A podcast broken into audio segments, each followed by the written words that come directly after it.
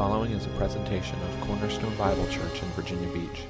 For more information on Cornerstone, as well as additional sermon downloads, please visit cbcvirginia.com. Good morning. Stacy and Jamie are on vacation this week, so it's good that they get some rest. Uh, Stacy is, as most of you know, a gift to our church, and if you didn't know that, you will uh, by the end of our time together this morning. I'd like to, to think of it like this if you were to pull anything out of what I'm about to say that is God's glory and His grace on you, and if you don't, the perspective should be as if your parents coming to watch a four year old play Little League. Um, isn't he cute?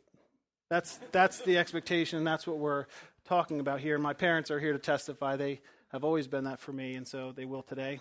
Uh, no skill, but uh, boy, he looks good up there. And I think I've mentioned that before. I'm, I'm not like Stacy in skill, but I am easier on the eyes. you know, after I said that last time, he came back, and that's the only comment he had about what I had to say that day was that comment. And he acknowledged was true. Uh, turn in your Bibles to Hebrews chapter 10. We'll be spending our time there today camping out there a little bit. Uh, if you don't have a Bible with you, or if you're not sure where that is, uh, there should be a hardback black Bible in front of you, in the seats in front of you, and it's on page 1006. Let me set up uh, for a moment as you're turning there where we're going. It is. I checked my records, um, which are occasionally wrong. Becca's my check on that, but it's about two years since I've I've spoken to you and I've I've preached, uh, and that is not because I don't want to help or serve or certainly help Stacy. He needs the break, and we've got a bench full of men that are able to fill in. Uh, Becca and I have been navigating a difficult, uh, I'd say, year and a half or so, uh, 12 to 16 months. And, and, some of you know and, and, are close to us and, and on our church body certainly know why. Um, but there are other things too that have been going on during that same time, and it's just been a very challenging year. And my intent here is to be a bit transparent with you all uh, about a little bit about my personal walk through that, why it was a challenge, and and um, and what the scriptures were as a comfort to me, uh, what I learned through some of that time. And, and let me qualify: it was not a difficult chapter in our marriage. So, for those of you who don't know us and don't know, Becca and I's marriage is stronger uh, than ever. It was just some things that were happening in our lives. Um, I also want to qualify, too, that it was our church family that loved and surrounded us through this time that was probably what got us through. Like, we were held up by the church, and we are so thankful. I'm also happy to say that we have, I think, come out of the other side and are now um, in a different place. God uses rough chapters in our life to refine and sharpen our faith. And so I'm so thankful for that. Uh, and I'm also glad to be here uh, with you this morning to be able to share some of what, uh, what happened in my heart and some of the things that I've learned. I'd say beginning in late 2012, uh, we started our descent into what would be this hard chapter. Um, and here's, I've come up with four bullets, four things that kind of in my heart um, happened. People that provided stability in our life uh, were taken away. Things that made me successful in my career, things that I relied on and, and I thought were, if I do it this way, then it'll have this outcome. And it had been refined over a lot of time, so I thought it was a given. Uh, those things stopped working for me. Uh, fears and insecurities that, that never existed were now haunting my heart and my mind. And it was like, I'm a crier, but I didn't, when I practiced, it never came. No, the choke up never came. This is a little odd for me. Uh, it was like laughter, joy, and contentment were moving out, and fear, tears, and frustration and confusion were moving in. But, but through all this, I didn't, I, this is going to sound a little strange. I, I never was angry at God. I, I know God is sovereign, and I, and I and I've been a believer my whole life. As a matter of fact, my walk with the Lord has been great. As my life has been, He has been faithful to me, and I've had great success. And the scriptures say like this the boundaries of my life had fallen in pleasant places. And so I, so I, was just in this place of confusion, and it was kind of an inward heart and mind confusion of what's going on. Like my foundation is shaking, and, I, and I'm in a bit of an awkward place. It was it was like a my circum, when my circumstances are good. Was my faith being challenged? Was it being exercised to the extent it could? And so I was heading into this chapter where these questions were coming up, and that was a bit terrifying for me because it was a new chapter that I had not seen before, and Becca too, as we walked through it together.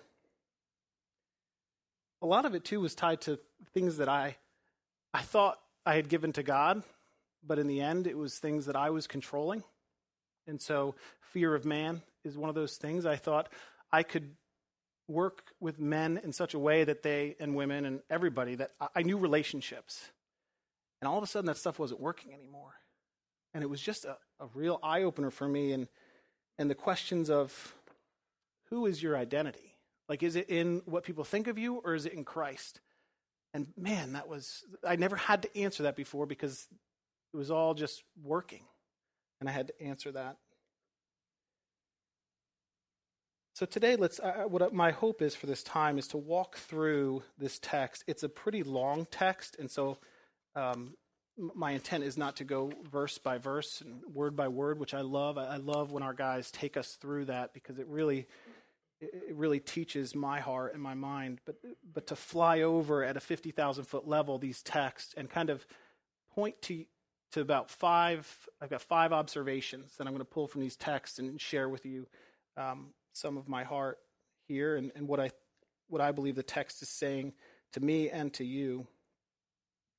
Before we uh, get too far uh, into the text, though, I want to paint for you because we're we're coming right into the middle of chapter 10, and so that would be rather like starting um, in the last third of a movie. That would just leave you a little lost if I was just to start and not give you some context. So let me paint some picture here. Hebrews, um, we don't know the author of Hebrews. It is, is unknown. There is some suspect of who wrote it. We know that um, the person who did wrote it was very familiar with customs, the Jewish customs um, and faith. As a matter of fact, of all the New Testament writings, there is more Old Testament text reference here than in any other Bible. So this person was very familiar with um, Jewish culture, traditions, and writings. The date was likely between 60 and 70 AD. So 60 to 70 years after Christ walked the earth, this book, uh, this letter was written. Well, who was it written to? It was written to a house church uh, of Jewish, formerly Jewish believers that are now Christians. Uh, and then they had suffered a fair amount of persecution, not martyrdom. Um, it was clear that there was they hadn't suffered to the point of bloodshed, um, but they were persecuted for their beliefs. And so the, the, whole idea of this letter, eh, eh, they were persecuted, and now some of some of this church were starting to defect, starting to say, I'm, I'm, I'm not, I don't buy it anymore. I'm moving out. And so this pastor, this person that was writing this letter to this church was saying, was reminding them, hold on. This is the Jesus. This is the Messiah. All your lives are orchestrated around. The Jewish culture was waiting for this Messiah. Let me, let me remind you who he is. And kind of like a coach would say to his team who's struggling, like, no, it's not time to give up. Don't give up. Hold on he's coming back, and it, this is real. Uh, so let's pick up then. I'm going to read. Um, I'm going to read the whole text, and then we're going to kind of chunk it out and go back through uh, for the observations.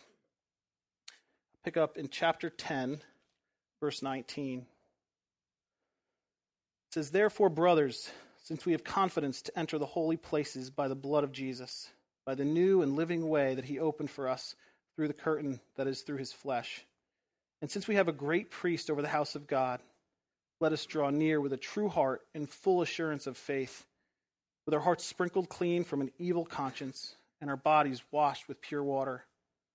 Let us hold fast the confession of our hope without wavering, for he who has promised is faithful. And let us consider how to stir one another up to love and good works, not neglecting to meet together, as is the habit of some but encouraging one another, and all the more as you see the day drawing near. For if we go on sinning deliberately after receiving the knowledge of the truth, there no longer remains a sacrifice for sins, but a fearful expectation of judgment and a fury of fire that will consume the adversaries. Anyone who set aside the law of Moses dies without mercy on the evidence of two or three witnesses. How much worse punishment do you think will be deserved by the one who has spurned the Son of God and has profaned the blood of the covenant by which he was sanctified and has outraged the Spirit of grace? For we know him who said, Vengeance is mine, I will repay. And again, the Lord will judge his people. It is a fearful thing to fall into the hands of the living God. But recall the former days when, after you were enlightened, you endured a hard struggle with sufferings, sometimes being publicly exposed to reproach and affliction, and sometimes being partners with those who so treated. For you had compassion on those in prison, and you joyfully accepted the plundering of your property, since you knew that you yourselves had a better possession and an abiding one. Therefore, do not throw away your confidence, which has a great reward, for you have need of endurance, so that when you have done the will of God, you may receive what is promised. For yet a little while, and the coming one will come and will not delay. But my righteous one shall live by faith. And if he shrinks back, my soul has no pleasure in him. But we are not of those who shrink back and are destroyed, but of those who have faith and preserve their souls. Now, faith is the assurance of things hoped for, the conviction of things not seen.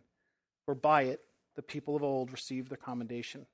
By faith, we understand that the universe was created by the Word of God, so that what is seen was not made out of things that are visible. Let's pray real quick. God, you are mighty and you are a king. And all that we look around and see, all that has been created, is yours and comes from you. And God, all through history, we know that your people, the people that you've created, were born with selfish hearts. And we want control, and we want to live as we want to live. And selfishness and idols are our God and not you. Yet I am so thankful, we are all thankful, that you made a way, that you sent Jesus, that he could be our Savior, that he could restore a right relationship with you. And Lord, I, I hang on that promise today. And I pray that you would do work even in these moments, Lord, to, to teach our hearts, Lord, things that we know already, that you would remind us of your grace and your mercy. You would remind us that the chief end in this life is not our pleasure. The chief end in this life is your glory. And that is not an easy concept to, to hang on to and to work through. Thank you for this church, Lord. Thank you for giving us fellow believers that we can walk with through trials. Thank you for this time, Lord. In your name, amen.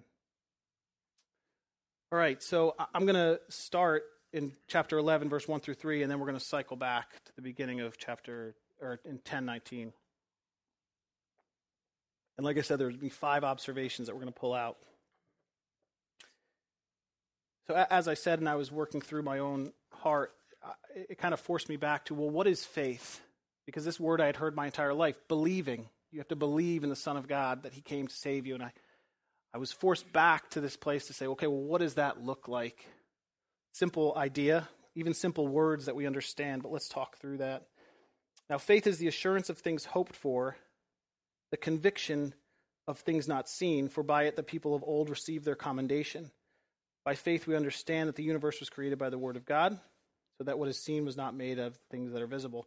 Observation one people in the Bible were commended for obeying God without knowing all the answers. And then the author gives this example of the universe being created. None of us saw it with our own eyes, yet we believe the word that says God created the heavens and the earth. By word, he spoke all of that into creation. So we're forced to think, well, he, he either did that and we believe it, or we believe something else, like science or whatever else would tell us that another story. So that, that's what he's saying. Do we believe that what God is saying is true? And more than that, do we act on that faith? We were talking this morning, a bunch of us, we were talking um, about parenting and how we ask our children to just obey. And everyone wants to know why. And it's like, no, no. Particularly for the younger kids. Oh, you obey because I told you to. And we as, a, as humanity, as adults, even, we want answers. Uh, when was the last time you did something for the Lord that you didn't understand the reason why? Like, go do this. And, and I think even the example of uh, talk to your coworkers about Jesus. And boy, that scares the life out of me. That is a difficult thing. And, and I don't know where this person is. I, I want to be assured of the outcome. If you were to tell me that this person would listen to what I'm saying and, and love Jesus and start coming to church with me, and then I would do it. But I don't know the outcome, and I'm kind of nervous, so I'm not going to do it. So, like, do we have faith? Do we understand Christ's mission, his, his salvation, what he came to do enough that we're just saying we believe, we do, we obey? And so he, here's um, and all throughout, his, all throughout history and through the Bible, uh, as a matter of fact, chapter 11 goes into great detail about um, these biblical characters that have done what they they've done what they're instructed to do, what God asked them to do, without knowing, without being able to see what was promised. Here's um, here's one of these uh, examples. Uh, you remember Noah? So here's my paraphrase of what happened here. Hey Noah, I need your help. I'm going to turn on the rain for a long time. And you need to build this huge boat, and I'm going to put all the animals in it, and then you're going to float around for a while, and I'm going to really wipe out all of humanity. But not your family. You guys are going to be okay. And I, I can't imagine, like, Noah's going, well, hold on. Let's step back and think through this. Maybe brainstorm a little bit. Like, I'm not sure God would tolerate that kind of like, no, here's what's going to happen. You're going to build this boat. I'm going to put the, the people on it uh, is that the best way to do it? Like maybe there's another way, you know, and, and I don't think that conversation actually happened. But what did Noah do? He built a boat. And I can't imagine the people around him weren't, be, weren't like, what's lunatic doing over here? You want to do you want to know what persecution looks like? You start doing stuff for the Lord that doesn't make any sense. And it was counted to him as righteousness. Here's another one. Uh, Romans uh, chapter 4, 18. I hope, in hope he believed against hope that he should become the father of many nations, as he had been told, so shall your offspring be. He did not weaken in faith when he considered his own body, which was as good as dead, and in parentheses, since he was about a hundred years old, or when he considered the barrenness of Sarah's womb. No unbelief made him waver concerning the promise of God, but he grew strong in his faith as he gave glory to God, fully convinced that God was able to do what he had promised. That is why his faith was counted to him as righteousness. God tells a hundred year old guy, I'm going to make nations out of you. And he's like, hey, I'm a hundred. And my wife, this is dangerous ground, man. She's 90. I'm thinking in heaven, when Moses gets to heaven, Sarah's like, Did you have to put that in there? Like, you don't think it was enough that you put Abraham was 100? You don't think they could get that I was 90? You don't, you don't think they could like, I'm sure there was some kind of awkward tension there between Abraham and Sarah. But, but they stepped through it, and God built his kingdom and his, his people through Abraham and Sarah. People in the Bible were commended for obeying God without knowing all the answers. Verse 19, we're going to go to t- chapter 10 now.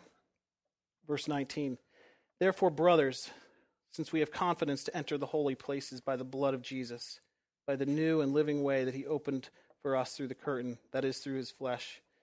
And since we have a great priest over the house of God, let us draw near with a true heart in full assurance of faith, with our hearts sprinkled clean from an evil conscience and our bodies washed with pure water.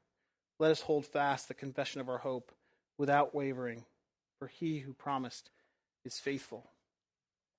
Observation 2 For Christ's sacrifice, by Christ's sacrifice, we are no longer enemies of God, but loved children. So live like one. Your sins are paid for. There's no more shame. So walk in your faith with confidence and assurance. This hit me hard. I love the words hold fast. The coach talking to his team hold fast, hold on tight to your, to your hope without wavering. For he who promises is faithful, and God doesn't break his promises. So, unlike a team that might not know the, the, the end, we know the end. Our hope is secure. God doesn't break promises. Like the whole idea is crazy because hope is, is an expectation of something you don't know. What he's saying here is we know. For he who promised is faithful. And stepping back through just the words of that section, confidence to enter the holy place. We have a great priest. Let us draw near. The invitation is to come near. The price has been paid. There's no more shame. Yes, there's sin, but it's covered. Christ did that work on the cross. Why are you waiting outside the gate? Come. Without wavering, with confidence, because he's faithful and it's done. I, I thought of this. Um, it's like a, a child, maybe a, who's adopted from the slums and put into a king, a king's house. And how silly it would be for this, this orphan to just continue eating from the trash. You'd be like, that's crazy. You're now an heir, you're a son of the king. And so, in my own heart, again, as I was struggling, I was like, where's my faith? Like, this stuff is done. Why am I acting as if it's not? Wavering and kind of, I'm not sure, and hedging. And uh, is he real? He's real. So live like a son of the king. Fear of man, what can man do to you? What power do they have over you? You're a son of a king. Act like it, live like it. There's freedom there. Verse 24, and let us consider how to stir one another up. Stir, stir one another to love and good works, not neglecting to meet together, as is the habit of some, but encouraging one another, and all the more as you see the day drawing near. What a great picture of the church and what we are to be to one another. Uh, observation three the Christian life is meant to be lived in community. Stacy uses this on occasion in his um, sermons, and I agree with it. And I have learned this through Cornerstone. So I, I always was part of uh, a church, and, and my parents are very hospitable, so people love coming to their house. So I understood community, but it wasn't until I started coming to Cornerstone in 2004 and beyond that I learned we are supposed to be so knit together like a family that we're transparent, that my struggles are something that Ryan knows about, and that I, am not afraid or, or holding back, or like it is the family that holds you up through these trials. And I've learned too that selfishness and sin loves isolation. So, as a believer, if you're in this space where you just don't know how to interact, I think that's part of it too. Like, you just don't know how. Maybe you're new to this, and, and take a chance because there is sweet comfort in community. And again, you as a church held us up through a very difficult time. Um, but I but I know either either you don't know how to engage, or something worse is that you're just drowning in your own sinfulness. Maybe it's uh, some kind of repetitive secret sin. Again, what's to be afraid of? We know that we're sinners. That's what we have in common, if nothing else, that we've asked Jesus into our hearts because we're sinners. So it's no surprise to me when you come up to me and say, I'm struggling with anger. I yelled at my wife again. And I'm like, yeah, me too. We gotta, we gotta pray. We gotta do something. But in community, we've got the power of numbers. And by ourselves, it's just a drowning, exhausting fight.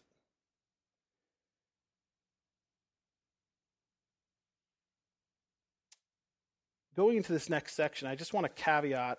I, I think it's a t- it's a tough section of text, and from a contextual standpoint, this is not written to be believers. This is, I believe, as I've studied it out, this is written to non-believers who are hostile towards God, and it wouldn't cover people that are just ignorant. Although I think God's wrath is is we should be afraid of it regardless. But th- this is a tough section of text. I don't imagine this is being read throughout uh, the American church because we here in America like a softer, kind of nicer God who who loves and, and is gracious, and, and we are, even in the Christian circles, ill equipped to understand an accurate picture of God and what He is capable of. And so I'm going to read it, and then I'm going to read one other text in Deuteronomy. And what I, well, let, let, let me read it, and then we'll, we'll kind of cover off. Um, for if we go on sinning deliberately after receiving the knowledge of the truth, there no longer remains sacrifice for sins, but a fearful expectation of judgment and a fury of fire that will consume the adversaries. Anyone who has set aside the law of Moses dies without mercy on the evidence of, of two or three witnesses. How much worse punishment do you think will be deserved by the one who has trampled underfoot the Son of God and has profaned the blood of the covenant by which he was sanctified and has outraged the Spirit of grace? For we know him who said, Vengeance is mine, I will repay. And again, the Lord will judge his people. It is a fearful thing to fall into the hands of the living God. Deuteronomy chapter 32. See now that I, even I, am He, and there is no God beside me. I kill and I make alive. I wound and I heal, and there is none that can deliver out of my hand. For I lift up my hand to heaven and, I, and swear as I live forever, if I sharpen my flashing sword and my hand takes hold on judgment, I will take vengeance on my adversaries and will repay those who hate me. I will make my arrows drunk with blood, and my sword shall devour flesh with the blood of the slain and the captives from the long haired heads of the enemy. Those are haunting and terrifying words from a God who is jealous for his glory. And I read it because, for two reasons primarily, salvation is not as sweet if we don't know what we're saved from. And I read it also as a warning because if we are if if you're here today and you just don't know where you stand with the whole Jesus thing. It is something that needs to be reconciled in your heart as soon as possible. And I was reminded twice in the last 10 days of how fragile this life is.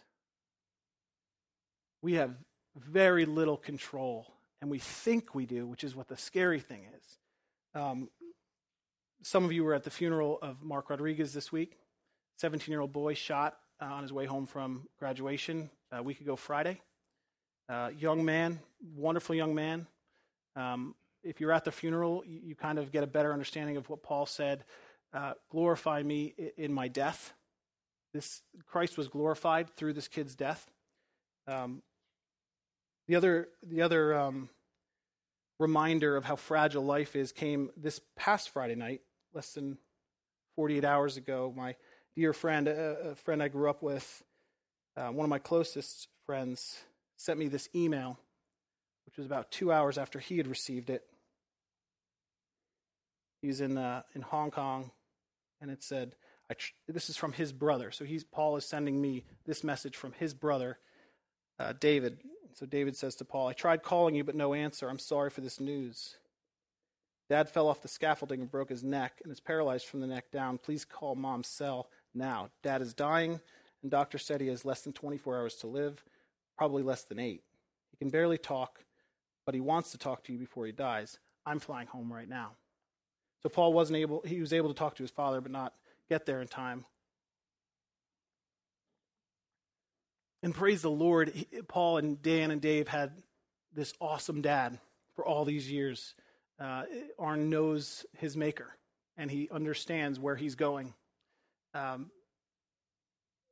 and so we're, we're, Paul is thankful that he had all these years with a dad who loved him and cared for him and taught him the scriptures. But that's not all of us. I mean, we walk this earth and we see all these reminders of how fragile life is. And I fear, at least I feel this way, it never happened to me. You know, so, so if you're here today and you don't understand what Jesus did for you on the cross and why it's so important please get with the person who, came, who brought you. Uh, we have a ton of resources out on the table. We have Bibles to give away. We have other things. Um, keep coming back.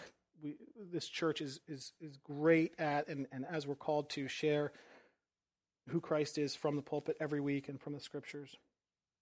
If you are a believer, if you do understand the sacrifice Christ made for you on the cross. Let this be a bit of a wake up call. it was for me. Uh, that the sense of urgency to share with our friends and our neighbors and our coworkers a difficult thing, but a necessary thing. And it is what we are called to do. And it is scary and it is difficult. But again, obedience, we just need to do it. And I'll be completely transparent. I didn't always know how. I was a Christian my whole life. And so sitting down and looking through the text and saying, okay, how would I how would I go about having that conversation? What are the scripture texts that I would need? If that's what it takes, then let me know. I can give it to you. But let's be a people of action. If we had the cure for cancer, would we sit down and just not tell anybody? We'd be unloving. We need to be people of action and who take this message and, and hand it out. verse 32 through 36. Oh wait, I didn't I don't think I read for you the observation 4, which was fear God. Fear God.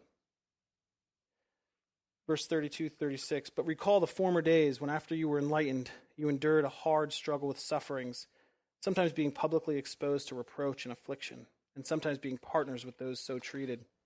For you had compassion on those in prison and you joyfully accepted the plundering of your property, since you knew that you yourselves had a better possession and an abiding one. Therefore, do not throw away your confidence, which has great reward, for you have need of endurance, so that when you have done the will of God, you may receive what is promised. For yet a little while, and the coming one will, will come and will not delay, but the righteous one shall live by faith. And if he shrinks back, my soul has no pleasure in him. But we are not those who shrink back and are destroyed but of those who have faith and, pers- and preserve their souls. Observation five Jesus is worth enduring earthly struggles and suffering. He is worth that to us. And so I was thinking back and trying to put myself in the shoes of, of this church getting this letter. And I'm thinking, well, what struggles, what persecution? And, and so you have to remember their whole lives, their whole custom, the whole Jewish faith was about the coming Messiah. And that, that, that's what they were waiting for. And so I imagine some missionaries, church planners, come into town and they're like, You got to hear this. This guy came, he lived this perfect life, he did miracles, turned water to wine, healed people. It was, it was incredible to watch. And then he was crucified. Confusion flag number one. Why is the Messiah getting crucified?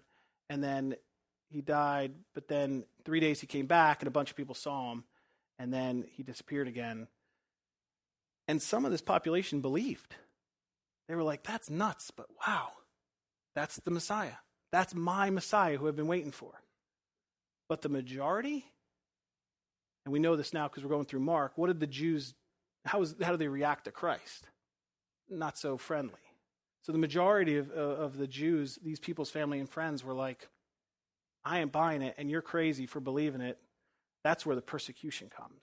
Because they're believing in Jesus, and everyone around them's yelling at him, cursing him, throwing him in prison. So they're enduring this. And, and here's this pastor saying, Hold fast. Do you remember the days when you were struggling, when you were first enlightened and you were all together and working and, and you were psyched? It's kind of like coming back from uh, youth camp and you're so fired up and you've had a week of no technology and you're like reading your Bible every day and you're like, and then what happens? Like two, three weeks goes by, and you kind of kind of fall back into complacency a little bit. And um, that might not be the best analogy, but I, but I think some time has gone by now, and this church is just kind of they're losing their anchor, they're losing their hold.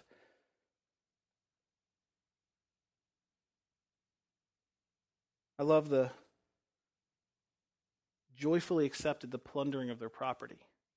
And, and, I could just, I'm picturing this family sitting around eating dinner, maybe a bunch of guys hanging out, and people are just coming in their house and taking their stuff off, loading it into a truck. Just like laughing at them. Look at these guys stealing all our stuff. This is awesome. So funny. Like, what would, what would possess someone to do that? Well, it says that their affection for Christ was so much more than anything horizontal in this life that they, their, their reaction was laughter and joy. They're like, these guys don't get it. You guys got to get it. Let us tell you about it. No, we're going to take your TV. Okay, but can you come back because we still have something to tell you? That there was just this incredible faith this people had, that they were convinced, they were so convinced that their Christ was here, their Messiah was here, that they didn't, that the horizontal stuff that we give attention to and affection to every day didn't matter. And so again, this, this pastor's like, don't you remember? Like, hold fast. This is, he is coming, like he said. Don't give up now.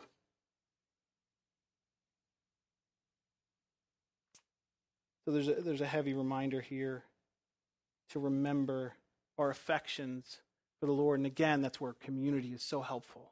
Because our eyes, I don't know about you, but I'm easily distracted. And I, my affections even go from here to there.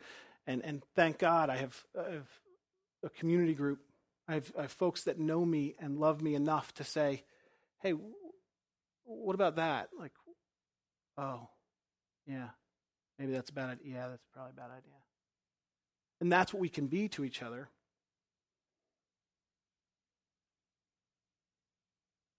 I love the hymnist. Come now, fount of every blessing. Lord, my heart is prone to wander. Lord, I feel it, prone to leave the God I love. This is not a struggle that weak Christians have. It is a struggle every Christian has. Because eh, in the end, you ask, is, my, is Christ my chief affection? I love my kids and my wife and the things on earth.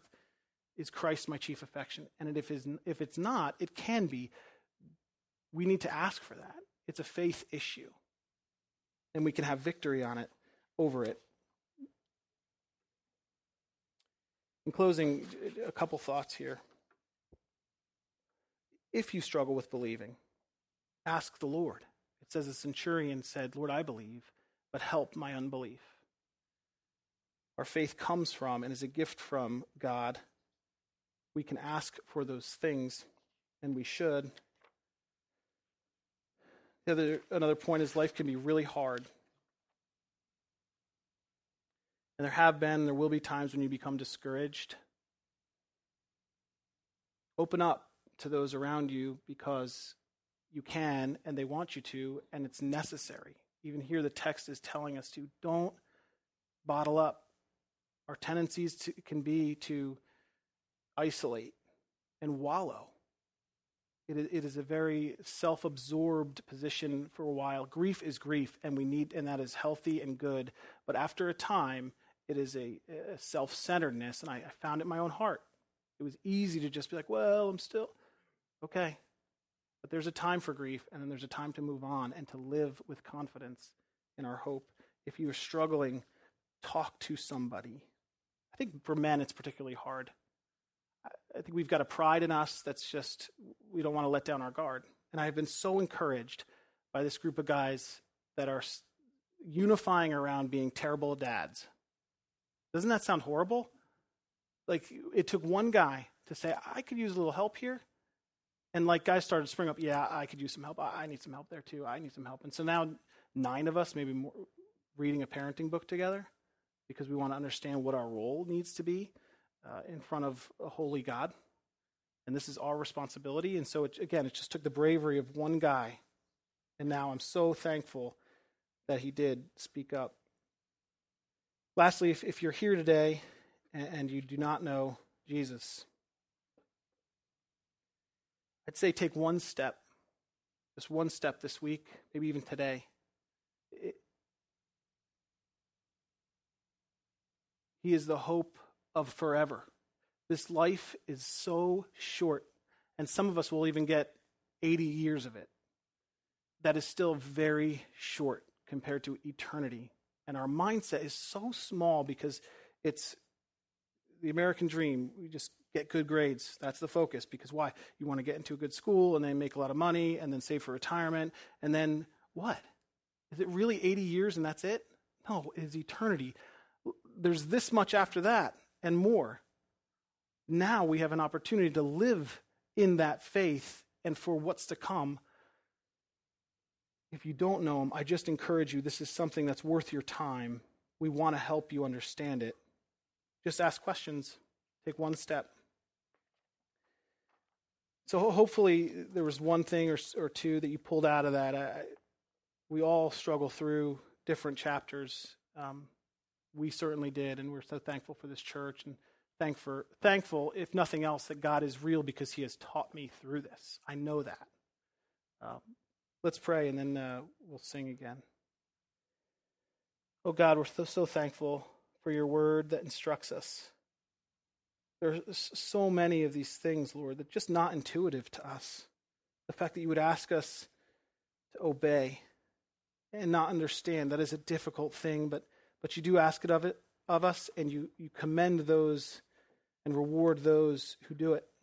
Give us your power and your strength to love you uh, and be our chief affection of all things, not be so distracted. Lord, I pray for those here um, that might not know you. They are here today for a reason, and I believe that you drew them here. And so complete your work, I pray. We love you and thank you for all things. In Jesus' name, amen.